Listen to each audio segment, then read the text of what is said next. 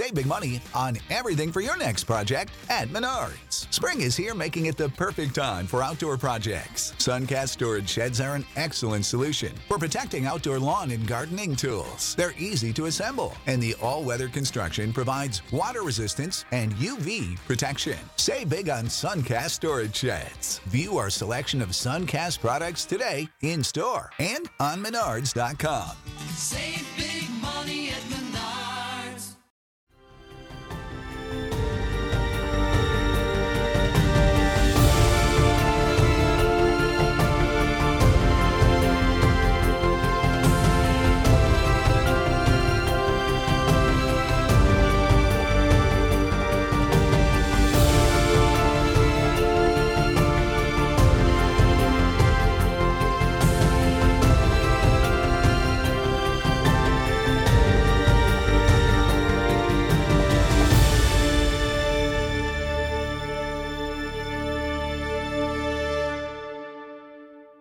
Hello, my friends. Takuya here, and welcome back to the History of Everything podcast.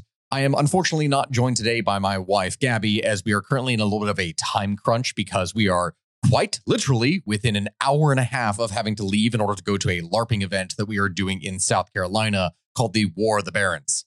Yes, my friends, I am actually going to be leading my own contingent of troops in this event, and I am really looking forward to it. But on that note of leading troops, I figured that since one of the things that I'm doing on the YouTube page is that I am covering the Alexander the Great series, Making of a God, that they're making on Netflix, or not making on Netflix, but is currently out on Netflix, that I thought that we should do a proper, good history on Alexander the Great. Something that, considering everything that we've talked about, every single thing that I have done across my varying channels, I haven't really talked about the guy all that much. Like I know I've made a couple shorts here and there, like in the case of the Siege of Tyre and other things like that, but in general, I really have not talked much about him, which is surprising. Because Alexander the Third of Macedon, which, yeah, he was actually the third, who is also better known as Alexander the Great, he is the king from the fourth century BC that was the son of King Philip II of Macedon, who would end up becoming king after his father's death in 336 BC and then immediately after that would conquer most of what was at the time the known world. When we are talking about the history of Alexander, him and his campaigns are things that became absolutely legendary after his death. These are things that would influence the tactics and the careers of later Greek and Roman generals, and they would also at the same time inspire numerous biographies that would attribute to him a kind of god-like status. Many people would even say that he was the greatest general of all time. And even if that is not true, he is easily one of the most popular and well known figures in all of history. But in order to talk about Alexander the Great, the man, we need to talk about Alexander the not yet great when he was still a child. So when Alexander was young, he was taught to fight and ride by Leonidas of Epirus, who was the ruler of a neighboring state and also a relative of his mother Olympias. From this, he was able to learn how to endure difficult things such as forced marches, and that was only in the military aspect. You see, his father, Philip, or Philip II, was interested in cultivating a refined king, one who would be able to do everything. And so he hired another tutor, Lysimachus, to teach the boy reading, writing, and also how to play the lyre. This teaching would instill in Alexander a love of reading and music, and in general, many things about Greek culture. And at the age of 13 or 14, he was then introduced to the Greek philosopher Aristotle. And yes, when I say Aristotle, i t- I'm talking about that Aristotle, like the famous philosopher. This being one whom Philip would hire as a private tutor for the young king or future king. He would study with Aristotle until he was around 16 years old, and the two, even after this, were said to have remained in touch over the course of Alexander's later campaigns. And my friends, while his various tutors' influences definitely had a very profound effect upon him, Alexander from the very get go seemed to be destined for something that was going to be great from the moment of his birth. He had, after all, a father whose accomplishments would create a firm foundation for his successes that he would have later in life. And I am saying this right now, but people generally do not give Philip II as much credit as he rightly deserves. Because although his father is typically only remembered as being, okay, I should even specify this, the father of Alexander the Great, that's pretty much all that it is that he is known for. Philip II was an extremely accomplished king and military commander in his own right, one that does not get the proper credit that he should. He is the individual who would set the stage for all of his son's victories over Darius III and his conquest of Persia. He is the man who would allow Alexander the Great to have the tools that he needed to become the Great. And here's what I mean by that Philip should already be the Great because he inherited a very weak, backwards country, something with a very ineffective, undisciplined army. And he took this force and he molded it into a formidable, efficient fighting machine, something that eventually would subdue all the neighboring territories around Macedonia. And after that, subjugate most of Greece. The classic image that you typically think of when you think of Alexander the Great and his Macedonian pike phalanx, that is not something that Alexander created. That is something that his father, Philip II, created. Over the course of the years of his rule, he would use bribery, he would use war, he would use threats, he would use anything that he could in order to secure his kingdom. And without his determination, without his brutality, without his skill, history probably never would have really heard of Alexander. Or if it did, it wouldn't have remembered him as he wouldn't have been as great as what it is that he'd become.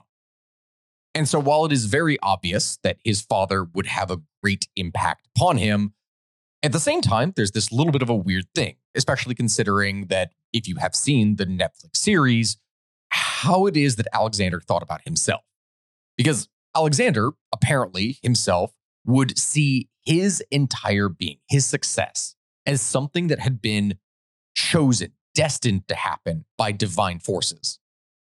The whole Netflix making of a god thing has him call himself the son of Zeus. And yes, he would actually end up calling himself the son of Zeus and would claim the status of a demigod, which would link the bloodline of his two favorite heroes of antiquity, Achilles and Hercules, with himself. And he would try and behave in the same way that they did. Everything that Alexander the Great did was based off this divine belief later on, it seems. And that belief in his divinity apparently comes from his mother, who, per some of the stories when talking about this, Olympias would go and tell him that his birth was actually a virgin birth, that she had been miraculously impregnated by Zeus herself. And so his birth was oftentimes associated with great signs and wonders, such as a bright star gleaming over Macedonia that night and the destruction of the temple of Artemis at Ephesus. Plutarch would even write that, quote, Alexander was born the 6th of Hecatombaeon, which month the Macedonians call Lous. That same day, the temple of Diana at Ephesus was burnt, which Hegesias of Magnesia made the occasion of a conceit frigid enough to have stopped the conflagration. The temple, he says, took fire and was burnt while its mistress was absent, assisting the birth of Alexander. And all the Eastern soothsayers who happened to be then at Ephesus looked upon the ruin of this temple to be the forerunner of some other calamity, ran about the town, beating their faces and crying that the day had brought forth something that would prove fatal and destructive to all of Asia. Which, if you're talking about what Alexander the Great would later do, yeah, yeah, that kind of would end up happening. The whole problem with this thing is that Plutarch, which is oftentimes the source that is used in many of these ancient stories about Alexander, is that he came a good 400 years after Alexander the Great. So while we use him as one of the greatest and best possible sources of information, the equivalent of this is like me going and writing a direct history about the settling of the first colony of the English Jamestown, like I was there or something. We don't actually know if these stories of divinity and Alexander's belief in his divinity started before his conquests or after them. And honestly, it just seems more likely that the stories of his mother were retroactively added into history in order to prove his own divinity and birthright afterwards. And moving beyond that point, although his birth is something that is very well documented by historians, there is very little actual information on what he was like as a child. Aside, of course, tales of his intelligence, as one of the things that he apparently did when he was just a child at the age of seven was interview visiting dignitaries about Persia, about its strengths, its weaknesses, its geographical settings, etc. In addition to that, we know about his tutors, his childhood friends, such as Cassander, Ptolemy, and Hephaestion, and these would be individuals that would become lifelong companions and generals in the army that he would lead. Fast forward a little bit of time, and in 338 BC, you have King Philip II of Macedon, who invades and conquers the Greek city states. Philip would take advantage of the fact that the Greek city states, like much of their history, were divided by years of squabbling and infighting. And from this, he would succeed in doing what no Greek city state had been able to actually do. He would unite Greece. However, as time went on, he and his son and heir, Alexander, gradually began to grow apart. Whether this was because Alexander was very intelligent and could be potentially a threat to his throne or some other issue, we don't actually know. But tensions were going to rise between the father and son. Because Alexander's mother was from neighboring Epirus, the king was oftentimes pressured by a number of his friends and allies and advisors to marry a true Macedonian princess, and from that provide the country with an heir that was purely and wholly Macedonian. As an example of one of these things when this happened is that in 337 BC, Attalus, who was one of the close friends of King Philip and a Macedonian commander, would convince Philip to marry his niece, Cleopatra Eurydice, and from there would be able to provide a more suitable heir. As Plutarch would write about this, quote, at the wedding of Cleopatra, whom Philip fell in love with and married, she being much too young for him, her uncle Attalus, in his drink, desired the Macedonians would implore the gods to give them a lawful successor to the kingdom by his niece. End quote. This, of course, being something that would imply that Alexander was not actually the lawful heir to Macedon, that he was perhaps not even Philip's child, a bastard. At the wedding banquet, Alexander became incredibly angry at this. And when he voiced his outrage and was furious both at Attalus's comments and also his father being completely drunk, because of the remarks that he made, he and his mother were temporarily exiled, she being sent back to Epirus and he being sent to Illyria. Hello, my friends, Takuya here, and before we get back to the show, I would like to thank today's sponsor, Factor. For those of you who do not know, Factor's delicious ready to eat meals are things that make eating better every day so much easier. Wherever tomorrow takes you, be ready for pre prepared, chef crafted, and dietitian approved meals delivered right to your door. You'll have over 35 different options a week to choose from, including keto, calorie smart, vegan, veggie, whatever it is you need, it has it. And there's even more to enjoy with over 55 nutrition packed add ons that will make your weekly meal planning even more delicious. Because look, the reality is is that Factor is way less expensive than simply getting takeout for every meal, and this is something that is all dietitian approved. It is significantly more nutritious and delicious. It is better than what it is that you could do from a restaurant. And without all the time waste that you have to worry about about prepping the meals in the first place, no, Factor meals are 100% ready to heat and eat in the first place. There's no prep, there's no cooking or cleanup needed. Everything is already ready to go. So head on over to factormeals.com slash history of everything 50 and use code history of everything 50 to get 50% off. That's code history of everything 50 at factormeals.com slash history of everything 50 to get 50% off. Hey everyone, Sakuya here, and before we get back to the show, I would just like to thank today's sponsor, eBay Motors. eBay Motors is here for the ride. Remember when you first saw the potential, and then through some elbow grease, fresh installs, and a whole lot of love, you transformed 100,000 miles and a body full of rust into a drive that's all your own? With over 122 million parts for your number one ride or die, you can make sure that your ride stays running smoothly. Brake kits, LED headlights, exhaust kits, turbochargers, bumpers, whatever your baby needs, eBay Motors has it. And with eBay Guaranteed Fit, it's guaranteed to fit your ride the first time, every time, or your money back. Plus, at these prices, you're burning rubber, not cash. Keep your ride or die alive at ebaymotors.com. Eligible items only, exclusions apply. Philip's next goal after this was to defeat Greece's age old enemy to the east, Persia. But before any of this could happen, he ends up getting assassinated. Now, we do not know exactly why this happened. We do not know how, per se, it happened, like who was responsible behind the scenes. But what would go down is that in 336 BC, a former friend and it seems lover of Philip, the head of his bodyguard, Pausanias, would become angry with Philip over some kind of personal matter and end up stabbing him to death. Alexander was very quickly crowned as king, and as Plutarch would again write, quote, Pausanias, having had an outrage done to him at the instance of Attalus and Cleopatra, when he found he could no, get no reparation for his disgrace at Philip's hands, watched his opportunity and murdered him. The guilt of which fact was laid for the most part upon Olympias, who was said to have encouraged and exasperated the enraged youth to revenge. End quote.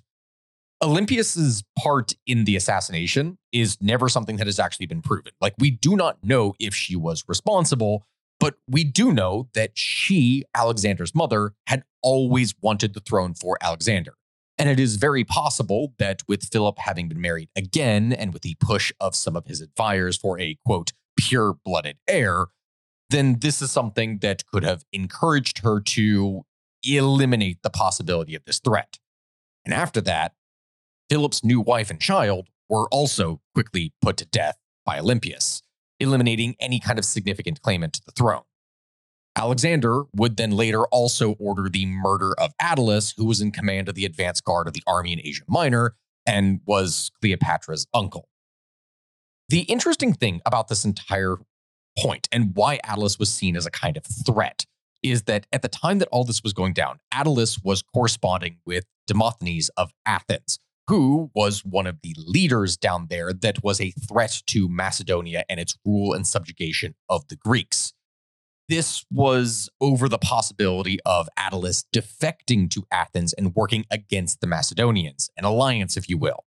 Because of this, and because Attalus had also severely insulted Alexander, even though Attalus sent the offer that he had received from Demosthenes to Alexander as a proof of loyalty, Alexander may have considered him a little bit too dangerous to actually be left alive, and so he had him killed. As all of this happened, as Alexander took the throne, news of Philip's death would rouse many different states across Greece into revolt. These states would include Athens, Thebes, the Thracian tribes to the north, and Thessaly. When news of the revolts reached Alexander, he had to respond very quickly. He would muster around 3,000 Macedonian cavalry and would very quickly ride south towards Thessaly. And there, what he found was the Thessalian army occupying the pass between Mount Olympus and Mount Ossa. And so what he did was he ordered his men to quickly ride over Mount Ossa. And when the Thessalians awoke the next day, thinking that they were going to block Alexander from being able to attack them from the front, instead, what they found was Alexander in their rear, which panicked them, and they promptly surrendered, allowing him to add their cavalry force to the one that he already had, increasing his numbers, and then with this, he could continue south. As he would head south, he would stop at Thermopylae, and there he was recognized as the leader of the Sacred League before heading further south down into Corinth. And it's at this point, it's very obvious that any hope of resisting the new young king was over, and Athens promptly would go and sue for peace. Alexander would then go and pardon the rebels. And at Corinth, he would then take the title of hegemon or leader, and like Philip, was then appointed commander for the coming war against Persia. But at the same time that this happens, that he is down there in the south, he also receives news that a, the Thracians to the north are uprising. In the spring of 335 BC, then, he goes and advances to the north in order to try and suppress these revolts. He travels to the country of the independent Thracians, and at Mount Haemus, the Macedonian army would attack and defeat the Thracian forces there. The Macedonians would then march into the country of the Triballi, another tribe, and defeat their army as well. And after that, he would march for three days straight to the Danube, encountering the Getae tribe on the opposite shore. After crossing the river at night, he would manage to surprise them and force their army into a retreat, completely crushing things and once more finishing off the revolts. Except, no, it wasn't over. News would then reach him that the Illyrian chieftain of Cletus and King Glaucias of the Taulantii, they were now also in revolt against him. And so now marching west into Illyria, he would then have to defeat each in turn, forcing the rulers to flee with their troops. With this, finally, these victories would allow him to secure his northern frontier, as well as the south and everything. Now it was time to head to Asia, right? No, no, that's actually not what would happen at all. Everyone talks about Alexander the Great and the leadership that he would exemplify heading east but not nearly as many people dwell on what was going wrong at the beginning of his campaign. Because while Alexander was pacifying things in the north, after he had just finished things in the south, the Thebans and the Athenians would rebel once again against him. And so, after pacifying things in the north, he then had to immediately head south again. And while other cities hesitated to actually take a stand against him, Thebes would, in this instant, actually decide to fight. However, their resistance did not work. And after beating them, Alexander would raze the city of Thebes to the ground and would end up dividing its territory between other cities that were more loyal to him. The end of Thebes was something that was going to cow Athens into seeking forgiveness again and not actually stand against him. This would finally, at long last, leave all of Greece temporarily at peace and under his thumb. Now was the time that Alexander could finally set out on his Asian campaign, leaving behind a regent to rule in his stead, Antipater. And so, with a Macedonian army of approximately 32,000 infantry and 5,000 cavalry, Alexander would cross over to Asia Minor in 334 BC to begin his conquest of Achaemenid Persia. And while Alexander and his men were at Troy, the Persians themselves were holding a council of local satrapies in order to discuss the arrival of this Macedonian king and how to possibly plan a strategy against him. One of the individuals that was leading things, Memnon, a high ranking Greek mercenary that was loyal to King Darius, suggested that they should try and scorch the earth. By destroying crops, farms, villages, and everything along the way, this was going to deprive Alexander of getting any possible provisions to be able to fuel his army and move forward. However, the local satraps, which were vassals of the king, they didn't like this idea partly because Memnon was a Greek and they didn't want that to be something that overshadowed their Persian authority, but simultaneously, they didn't want their lands that they were still ruling to be destroyed. That was something that, since this was not directly operated by the crown, they were actually in charge of their own territory. This meant that they themselves would end up suffering the consequences afterwards. And so, no, they didn't want to do this. Of course, they considered Persia to be vastly superior in warfare, in money, in tactics, in everything to these invading Greeks, and so they didn't think that it was going to be necessary. Thus, they decided to put the Macedonians on the defensive by gathering their forces and waiting for Alexander at the river Granicus. This at first seemed like a really good spot because the Granicus was roughly around 50 or 60 feet wide and at the same time had a fast current along with steep embankments. This meant that for anyone who was actually defending themselves, since the Greeks would have to advance across it, that the defenders, the Persians, were supposed to have an advantage. And after receiving word from his scouts of the Persians' locations at Granicus, Alexander would advance towards the river. And he realized at that point that he had to defeat the Persians in order to be able to get the resources that he would need to continue on attacking Persia. As the Macedonian forces neared the river, Parmenion, one of Alexander's most loyal generals and also the commander of his left flank, he advised Alexander that they should not attack now, that with the men being so tired, they should wait until morning. But according to Plutarch, Alexander would reply that it would, quote, disgrace the Hellespont should he fear the Granicus. Historians would later speak of this encounter, saying that Alexander realized that the Persians were not afraid of him because they didn't know what he was actually capable of. And so, rejecting Parmenion's plea, the battle would begin that afternoon. And amazingly enough, it would only last around an hour. Although the numbers, of course, vary among many different sources, we don't exactly know the exact numbers. Modern accounts number the Persians at around 10,000 cavalry and 5,000 Greek mercenary units, plus perhaps another 16,000 more infantry from other sources. We don't necessarily know. Alexander's forces would number only around 13,000 infantry and 5,000 cavalry, and from this, they would be somewhat outnumbered.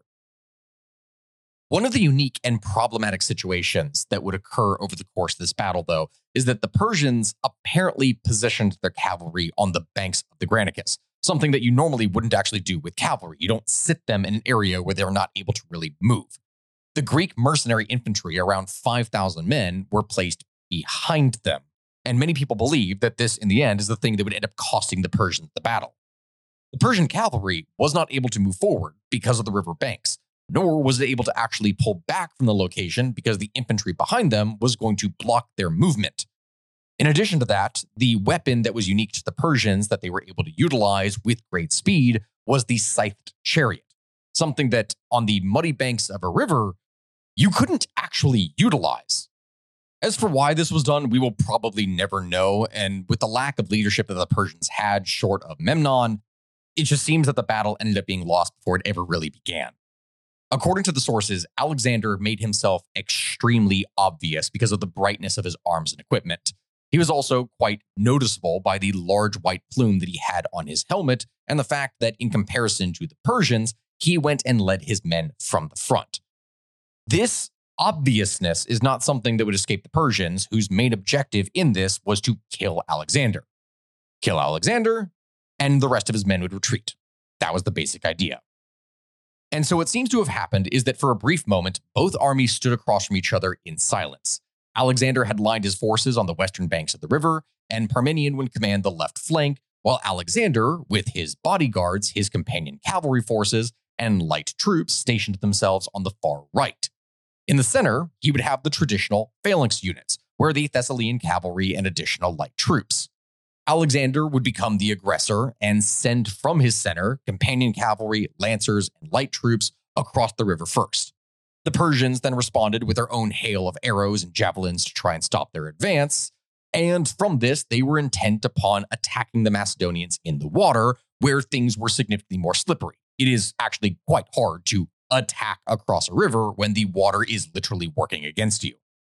Memnon himself would end up leading the Persian center, and as more Persians would join the attack against the Macedonian center, attention was drawn away from Alexander himself, who was not there in the back, but rather in the very front, in the thick of it, on the right hand flank.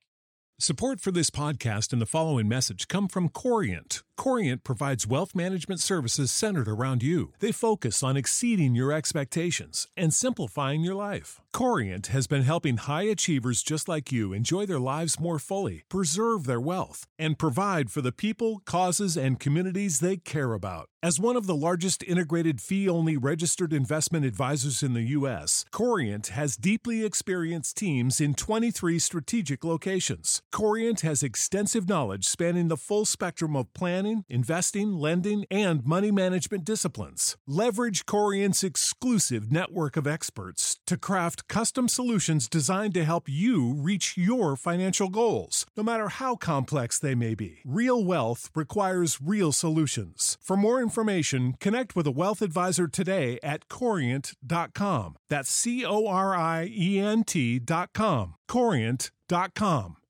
I'm Jane Perlez, longtime foreign correspondent and former Beijing bureau chief for the New York Times. I've been a foreign correspondent in lots of places Somalia, Indonesia, Pakistan, but nowhere as important to the world as China. I mean, China is not dropping anti democratic paratroopers into Montana. But of course, we did see things like the weather balloon slash spy balloon riveting the whole country for a week. This is Face Off, an eight part series in which we'll take you behind the scenes to key moments in the tumultuous US China relationship.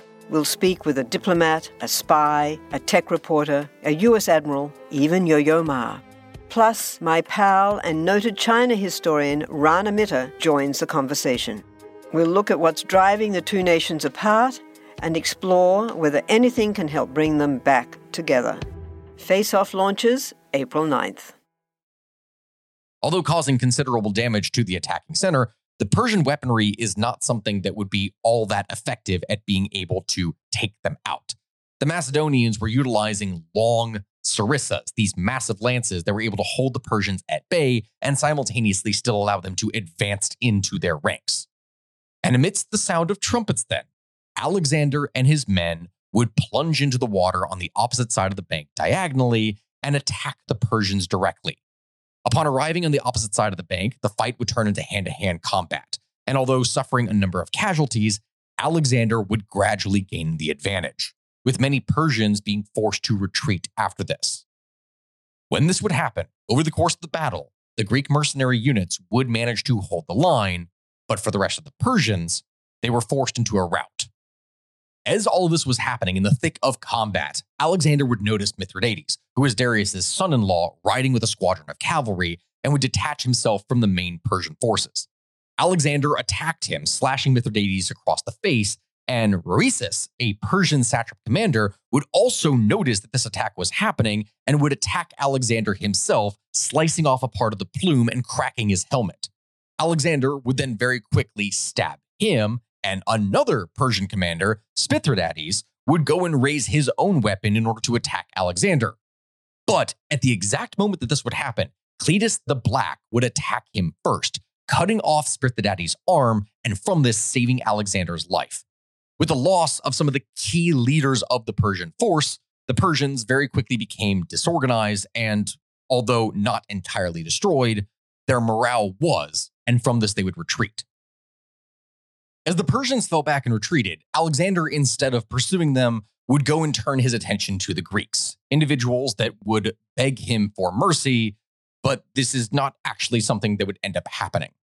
We don't know why, per se, what would happen would happen, but the way that Plutarch would end up describing the entire thing is that, quote, the mercenary Greeks, who, by making a stand upon a rising ground, desired quarter, which Alexander, guided rather by passion than judgment, refused to grant and charging them himself first, had his horse, which in this case, we're not talking about the famous horse Bucephalus, killed under him.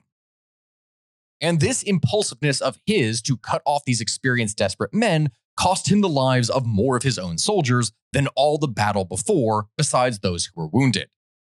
Yes, so what ended up happening is that rather than going and allowing these Greeks to surrender, he would instead surround them on all sides and attack them himself, killing them. Of the 5,000 Greek mercenaries who were there, only 2,000 are reported to have survived, and these were then sent back to Macedon in order to work as slaves in the mines. The rest of them were, of course, slaughtered. As for why Alexander ignored their pleas, we don't necessarily know. Some believe that he wanted to make a point of them taking Persian money, while others say that it was mostly just anger and the near death experience that he had had in the battle that still had his blood up and caused him to then resort to violence rather than forgiveness. After this battle would happen, he would then liberate, as he would commonly phrase much of his conquest the varying cities, the cities of Sardis and Ephesus from Persian rule that same year before moving on to others in Asia Minor. At Ephesus, he would offer to rebuild the Temple of Artemis, which had been something that was destroyed by arson when he had been born, but the city actually didn't allow him to do this, weirdly enough. In 333 BC, fast forwarding a bit of time, Alexander and his troops would then defeat the larger force of King Darius III of Persia at the Battle of Issus. And there, Alexander would then go on to sack the Phoenician cities of Baalbek and Sidon, which had surrendered in 332 BC, and then after this would lay siege to the island city of Tyre. The siege that we're talking about here is easily one of the most famous sieges in history. And honestly, over the course of this podcast, I could probably do an entire episode dedicated to each and every single one of the battles that he did, because these things are truly massive but if I did that, then there's no way in hell I would actually manage to finish this thing in any reasonable amount of time. The short of it is that Alexander was so determined to conquer the city of Tyre that this island fortress that was split off from the mainland, he went and attached to the mainland. He built a causeway from the mainland to the island from which he could mount his siege engines and actually move forward to attack the city. This causeway in time would collect enough earth around it, and that is the very reason as to why, to this day, Tyre is no longer an island. It's actually part of the mainland in Lebanon. And for their stubborn resistance in refusing him for that entire time, the inhabitants of the city were slaughtered and their survivors sold into slavery. In 331 BC, then, he would move down and conquer Egypt, where he would found the famous city today of Alexandria. At the Oracle of Siwa, this is where he was actually proclaimed the son of the god Zeus Ammon. And from this, he would start adopting many different, I'm not even sure about the phrase that I would use here in order to describe this mannerisms, beliefs, ideas. This appears to be when he would actually start to identify himself as being of divine origin, as the son of a god and not a mortal. He was a demigod, much in the same way as Achilles was. And though he had conquered Egypt at this point, Alexander wasn't interested in staying there. He wasn't interested in converting everyone over to his ideas or his beliefs or his religion. No, the only thing that he cared about Egypt was the wealth that it would bring him and his empire, of allowing him to keep his troops supplied and allow him to move into the real prize that he desired Persia. Now, that's not saying that he didn't ruthlessly suppress people or uprisings, because he absolutely did. As everything that we've described here so far, he would not hesitate to annihilate anyone who opposed him. But after designing plans for the city of Alexandria, he didn't stick around. He left Egypt for Syria and then northern Mesopotamia, and after that, would pursue things into Persia. In 331 BC, Alexander would meet King Darius III again at the battlefield of Gaugamela, where, once again, facing overwhelming numbers against him, he would decisively defeat Darius III, who would ultimately flee the field. Alexander would then move on to take Babylon and Susa, which surrendered unconditionally without resistance.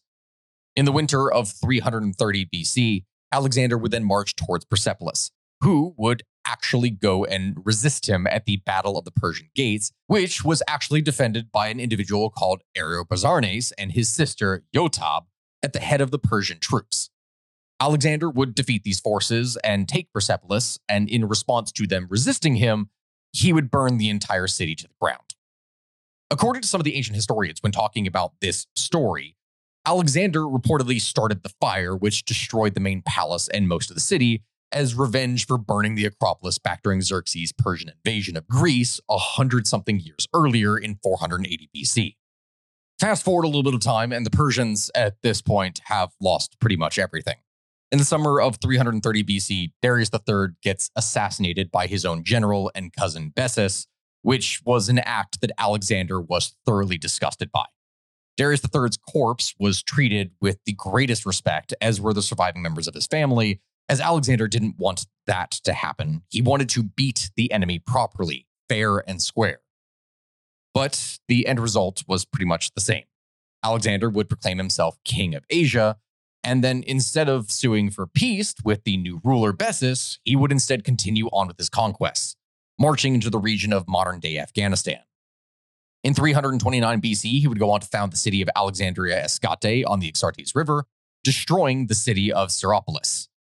There, he would defeat the Scythians at the northern borders of the empire. And between the fall of 330 BC and the spring of 327 BC, he would campaign against Bactria and Sogdiana, the battles for which he would win just as he had won every single one so far. Eventually, the cousin of Darius III, Bessus, was captured and executed for his treachery against his former king. The whole reason as to why this was done was to send a message to the Persians that any disloyalty of that kind was never something that was going to be rewarded. It did not matter if any generals tried to betray their leaders in order to side with him. The mere fact that they would betray their king in the first place meant that there was no way that they could actually be trusted.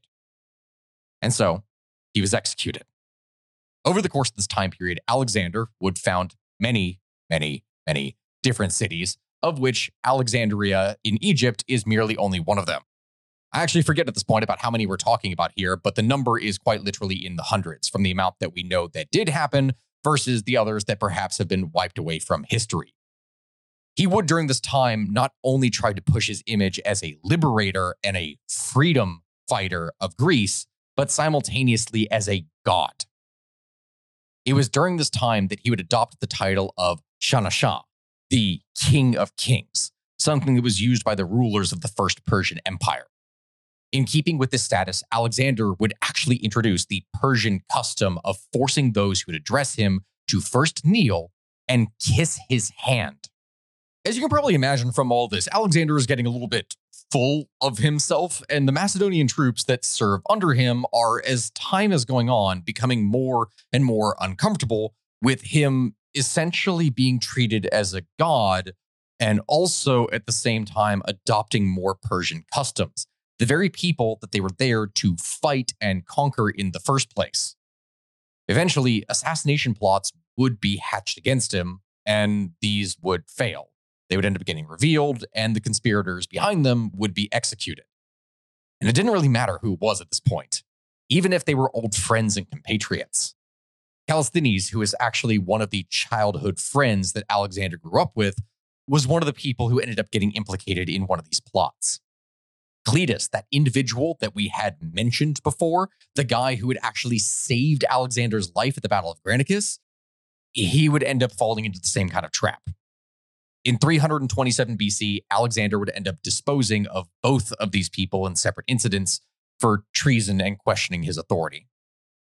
Alexander, as time went on, became more and more involved in drinking, something that he already had done. He already was a heavy drinker, and this apparently was a big problem in his youth. But drinking to excess became an even greater issue as time went on. And in the case of Cleitus's death, this is likely something that influenced him being killed. Both Cleitus and Callisthenes had become quite vocal in criticizing Alexander and his adoption of Persian customs. And although he was extremely skilled at dealing with the people that he conquered, when his own subordinates went against him, this was not something that he ever allowed. And when he was drinking, this would turn things pretty nasty. Throughout history, royals across the world were notorious for incest. They married their own relatives in order to consolidate power and keep their blood blue. But they were oblivious to the havoc all this inbreeding was having on the health of their offspring. From Egyptian pharaohs marrying their own sisters to the Habsburgs' notoriously oversized lower jaws. I explore the most shocking incestuous relationships and tragically inbred individuals in royal history. And that's just episode one. On the History Tea Time podcast, I profile remarkable queens and LGBTQ plus royals, explore royal family trees, and delve into women's medical history and other fascinating topics. I'm Lindsay Holiday, and I'm spilling the tea on history. Join me every Tuesday for new episodes of the History Tea Time podcast, wherever fine podcasts are enjoyed. What do you get when you take two childhood friends with a passion for unexplored history and a whole lot of booze? You get the goofiest game in history, Queen's Podcast. Hi, I'm Nathan. And I'm Katie, and we're the host of Queen's Podcast. Join us while we spill the tea on women from history. We get into all kinds of stories here, like biographies of lesser known figures. For instance, Saida Al-Hura, powerful pirate queen. To the stories you might already know, like Marie Antoinette or Cleopatra, but with a fun twist. Each queen is paired with a cocktail that'll totally get you in the mood to hear fun, juicy, and dramatic stories from history. Because history is so much more than just dudes on a battlefield, and we believe that the female perspective and roles are just as deserving of their time in the spotlight. Right. So come get to know these queens. Find us wherever you get your podcasts. Cheers! he would oftentimes break out into bouts of violence. And Cleitus would end up dying a swift death because of this through a javelin that Alexander would throw at him after one of these bouts of drinking. Callisthenes, on the other hand, was imprisoned and would die in confinement. This was starting to be the beginning of the end for Alexander, but it wasn't over yet. In 327 BC, with the Persian Empire firmly under his control and now newly married to the Bactrian noblewoman Roxana, Alexander would turn his attention to India. There, having heard of the exploits of the great Macedonian general, the Indian king Omphis of Taxila would actually submit to his authority without a fight. Aspasioi and the Asakanoi tribes, they were not willing to do this. They resisted him. In the battles that would happen throughout 327 BC and going into 326 BC, Alexander would manage to subdue these tribes, finally meeting King Porus of Paurava at the Battle of the Hydaspes River in 326. Porus, during this battle, would charge Alexander's forces with elephants and reportedly would fight so incredibly bravely with his troops that he actually earned the deep respect of Alexander. Alexander liked this guy so much that after he had been defeated, he would end up installing Porus as ruler of a larger region than what he had previously been in charge of. He was now going to be the representative of Alexander in the east. At the time that this would happen, Alexander's horse Bucephalus, the famous stallion that he had had since his youth, would be killed in this battle. And Alexander would end up naming one of the two cities that he would found after the battle, Bucephala, after him. The intention that Alexander had at this point was to continue the war, to continuously march on, to go across and reach the river Ganges, and then further conquests. But his troops, by this point, were exhausted. And considering just how hard Porus had fought, they didn't want to deal with it anymore. They'd been away from their families for some of them a decade at this point, and they didn't want to continue on. So these troops would mutiny in 326 BC and refuse to go any further. Alexander tried to get his men to press on, but they were not willing to do this. And so, failing to win them over, they would finally get their wishes. He ended up splitting his army into two, sending half back to Susa by sea under the command of Admiral Nearchus through the Persian Gulf, and would march the other half of his troops through the Gedrosian Desert in 325 BC, almost a full year after his troops had mutinied. From there, he would move through the regions, pacifying them once again to make sure that they didn't revolt against him. And upon his return, he found that many of the satraps that he had left back in Persia, who he'd entrusted with the rule of the land, had apparently abused their power. And so he executed these, as well as any who had vandalized the tomb of Cyrus the Great at the old capital city of Pasargadae. He then ordered the ancient capital and tomb to be restored, and he took other measures to try and integrate his army with the people of the region and merge the cultures of Greece and Persia to mixed results. Alexander held a mass marriage service in Susa at 324 BC, in which he would marry members of his senior staff, the companions that he worked with, to Persian princesses and noblewomen, while he himself would also marry a daughter of Darius III. This being something that would allow him to identify himself legitimately with Persian royalty, much in the same way as actually Darius III had in order to get his position as king in the first place. Many of his troops, though, were not happy about this. They didn't like the idea of this merger that was occurring between Greek and Persian. And they really, really, during this time, hated how over this period, Alexander was adopting more Persian dress and manners and identifying himself as an almost Persian king. They also hated at the time that this was happening that Persians were being promoted over Macedonians in the army, and Alexander's order of merging Persian and Macedonian units into one cohesive thing. The issue that Alexander had during this time and why this was possibly necessary is that years upon years upon years of campaigning was going to be something that gradually was going to whittle away at the available Greek men that he had. So over time, it was necessary to utilize local forces, and these would have to be trained in the Greek fashion. Alexander would respond by appointing Persians to prominent positions in the army and would then award traditional Macedonian titles and honors to Persian units. His troops couldn't really do anything at this time. They would eventually back down and submit to his wishes, and in a gesture of goodwill, he would return more titles to the Macedonians and would have a massive feast in which he would dine and drink with the army. At this point, he had largely forgotten about a number of the customs that made people uncomfortable. He no longer required people to kneel and kiss his hand in deference before being able to speak with him. But still, his men were not exactly comfortable with how he still composed himself as a Persian ruler rather than a Macedonian king. And it's around this time, in 324 BC, that his lifelong friend from his childhood, and also, I'm going to say this, possibly his lover and his second in command, Hephaestion, would die from a fever. Now, when this would happen, there were some reports saying that he died of sickness. There were some that said that he was poisoned out of jealousy from others. We don't necessarily know. And the other point about this that many people have a tendency to get angry with is when people talk about the sexuality of Alexander the Great. Some people will say that he was homosexual or bisexual or any number of these things. And the reality of the situation is that he was probably bisexual. This is something that was supported by many different biographies that were written after his death. Though we have no absolute certain accounts, it very seems to be plausible, as Hephaestion was routinely noted in the biographies of the ancient sources that would call him Alexander's lover as well as his best friend. So, for any of those who go and say that this is something that is propaganda, that is likely not true. It very well seems to be that Hephaestion, as well as many others, he was not the only one. Many others ended up being lovers of Alexander the Great, men and women alike. Many historians would note that in the accounts after Hephaestion's death, that Alexander was completely inconsolable when this happened.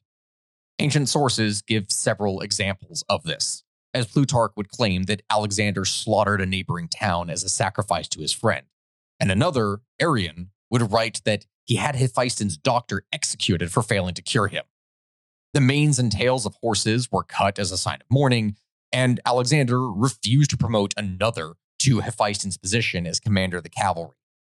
He would abstain from food, from alcohol, from everything, and would declare a period of mourning throughout the entirety of his empire, something that usually would only happen when a king would die.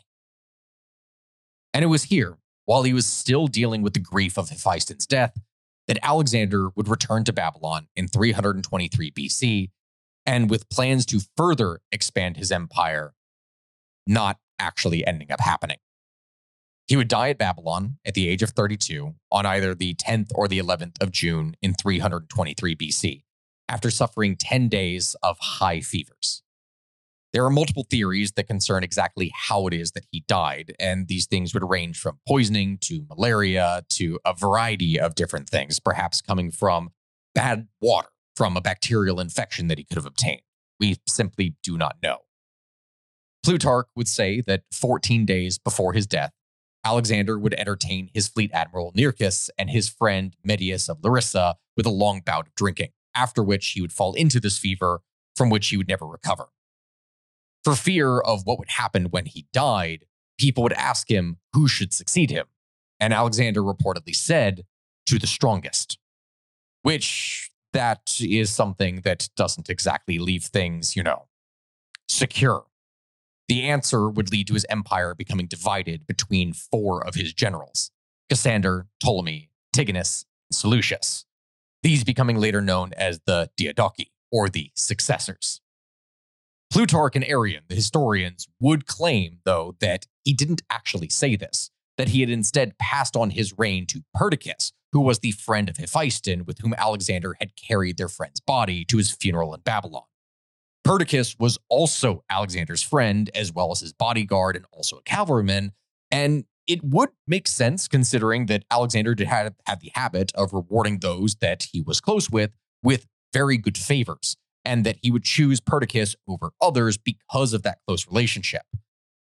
We don't know the truth of this matter, though, because following Alexander's death, the generals ignored this possible wish, and Perdiccas was assassinated in 321 BC. His longtime comrade, Cassander, would then order the execution of Alexander's wife, Roxana, Alexander's son by her, and also Alexander's mother, Olympias, in order to consolidate his power as the new king of Macedonia which was a title that he would not actually manage to hold on to, as he would later lose this to Antigonus I.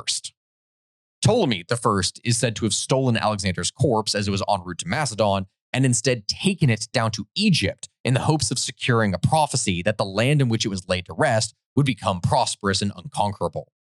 There, he would end up founding the Ptolemaic dynasty, and this is something that would last, as we've already previously covered in episodes, until 30 BC which would end with the death of his descendant, Cleopatra, the lover of Mark Antony. Seleucus would go on to found the Seleucid Empire, something that would comprise of Mesopotamia, Anatolia, as well as parts of India, and he would actually end up being the last remaining of the Diadochi after 40 years of constant fighting between them and their heirs.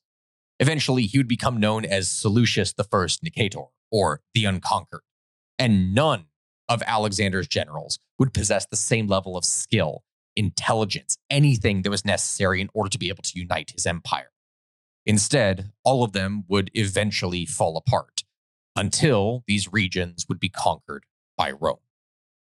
Still, though, the influence that they would have over these regions would allow them to create the Hellenistic period, something in which Greek thought and culture would become combined with the indigenous thoughts and populations of the people around them, and from here, we would get the Hellenistic period, as I said. That, my friends, is the story of Alexander the Great. And although definitely when talking about a number of his battles, we could go into far more detail, I unfortunately have significantly more troubles that I need to worry about with my own battles that are going to be happening. So, my friends, thank you very much for listening here today. I appreciate all of you. I hope to see you all here again in the future. Thank you very much for listening and or watching, depending upon when you see this on YouTube. Goodbye, my friends, and I will see you next time.